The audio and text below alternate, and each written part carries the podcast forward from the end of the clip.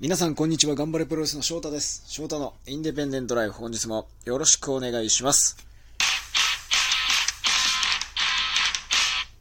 新年、明けましておめでとうございます。2022年も、どうぞ、皆さん、よろしくお願いいたします。明けましたね。明けた。いや、新年経ってもう3日が経とうとしております。いやー、年末年始は、プロレス界はなかなかね、こう、工業ラッシュで、もちろん自分自身もそうですし、ツイッターなんか見ててもですね、お客さんもたくさんいろんなとこ行かれてるし、まあレスラーなんかもね、たくさん試合があるのが、わかる。まあ、まさにもう繁忙期と言いますか、まあ、盛り、業界が盛り上がる時期でございます。そんな2022年のスタート、いかがお過ごしでしょうか、皆さん。まあ、僕は、なんですかね、えっ、と、1日2日は、かなりゆっくり過ごさせてもらいました。家で、ね、ありがたいことに今の時代は、プロレスの生中継も多いですから、ネットでプロレスの配信を見ながら、まあ、ゆっくり過ごして、初詣も行って、まあ、昨日実家が、僕まあ実家は都内ですから、実家の方に顔出してね、うん、ま、お餅を食べて、ゴロゴロして、帰ってくるという正月を過ごさせていただきました。ここ数年で一番ゆっくりしたんじゃないかな。その1日、1日、2日っていうのは。まあでも、あの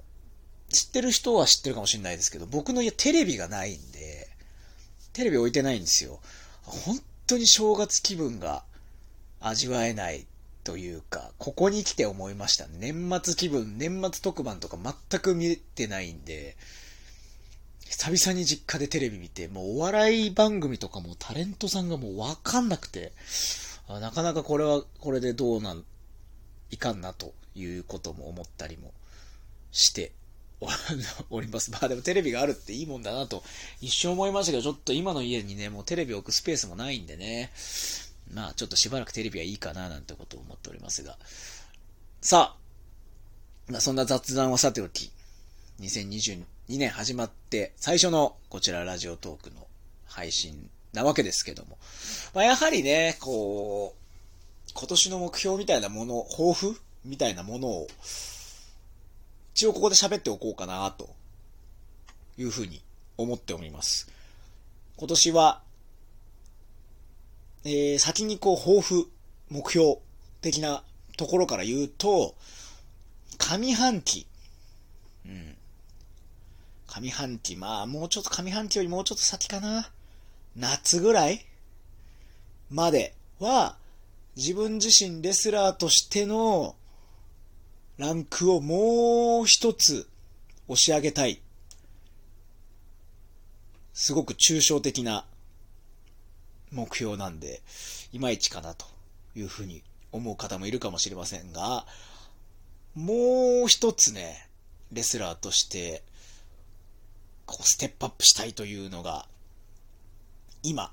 現時点で思っている目標ですね。こう、サイバーファイト的に DDT が今年25周年で、で、東京女子と DDT が両国がもう決まってますよね、3月に。で、1月元旦にノアがやって、で、なんかビッグマッチのスケジュールもドンドンドンって発表されて、なかなかこう両国2連戦とか、で、武道館も来年の1月も元旦も武道館を抑えたっていうのが発表されて、わあ、すごいと思って、東京女子は確、か、秋にもビッグマッチありますよね、もう一回ね。多分、去年 TDC やったんでしたっけ？去年も TDC やってるし、っていうこの流れの中で、多分、そのガンプロっていうものも、その企業の一つの、なんていうんですか、商品、企業の一つの戦略として、ガンプロもね、それなりにこう、やる興行数が増えたりとかするチャンスはあると思うんですよ。実際に2月にね、大阪大会後楽園ホールってこう決まってて、そのサイバーファイト全体の流れに乗っかるように、まあ悪く言ってしまえばもう流されるように、もうガンプロもこういろいろとやっていくんじゃないのかなというふうに思うんですよ。まあ一選手なんでそこまでわかんないんですけど、その、まあ、サイバーファイト全体の流れとしてはこう攻めの姿勢を見せていくような感じを伝わってきてるんで、ガンプロもそれに追随して、や、ガンプロもいろいろやりましょうっていう風に言われそうな気もしてるんで、となると必然的に、こう今までよりも多くの人の目に止まる？去年もだいぶ僕は2年前に比べると多くの人に存在を知ってもらえたかなっていうことは思ってるんですけど、今年はより注目される、見る、見られることが増えるんじゃないかなというふうに、まあ、まだぼんやりですけど、感じているので、そういった部分で自分自身のこうステータスというか、レスラーとしてもう一個上に突き上げることでより初めて知った人、これから知った人、ちょっと知ってる人っていうのが僕に対するこう注目度とか期待値みたいなものを高めていただけると、また見えてくる景色が、世界が変わってくるのかなというのが思いますね。うん、まずは、ちょっと短いスパン的な目標で言うと、2月の末に頑張るプロレス後楽園ホール大会があるんで、そこに向けて、まあ、どんなカードが組まれるのか、どんな試合ができるのか、ちょっとまだわかんないですけど、その時のベストを持っていって、たくさんの人に届ける。で、実際にお客さんも、えー、たくさん入れたいなというふうに思ってます。まあ、そのね、ちょっとこう、今日なんかもニュースとかで、まあ、徐々に状況が変わってきそうな感じですけど、まだね、なんかこう入院してる方の数とか、まあいろいろその辺はあんまり変わってないみたいなんで、もうちょっと大丈夫なのかなと思いますが、まあ、その辺も注視しつつ、なでできるだけこう最高の頑張れプロレス後楽園ホール大会をやって、なおかつレスラー翔太としてもそこで、ああ、やっぱ、一味違うねと言わせるぐらいの、レスラーになれるように腕を磨いていきたいなというふうに思います。で、実際その、ね、今話したそのコロナのこととかもあるんですけど、ちょっとずつ、まあ、いずれ出口が、いずれ、それがいつになるかっていうのはまあ僕じゃわかんないんですけど、いずれ出口が見えてきたっていう時に、やはり2022年、個人的には、一度は海外に行きたいというふうに思ってます。うん、できれば、中期的に、あんまりね、1週間とか、過去にはね、1週間、2週、10日ぐらいか、行ったのがマックスなんですけど、少し長い期間で、うん、アメリカとかイギリスとか、行ってみたいな、というふうに思います。それが、できるのが僕はその、要は、さっき夏って言いましたけど、まあ夏、海外に普通に行ける。まあ、いろいろワクチン証明書とかいろいろ必要になるのかもしれないんですけど、まあ、夏過ぎたら、夏ぐらいには、ある程度渡航の条件というものが見えてくるかなというところで、そのタイミングで行きたいなとは思ってます。海外に。うん。まあもちろんね、いろいろ全てがクリアになって皆さんが送り出してくれればっていう部分があるんですけど、個人的にはやはり今年で夏でだから34になるんで、僕、はい、8月で34歳ってなった時に、そんなにもう悠長にゆっくりはしてはいられない年齢になってきたなと。もちろんまだまだね、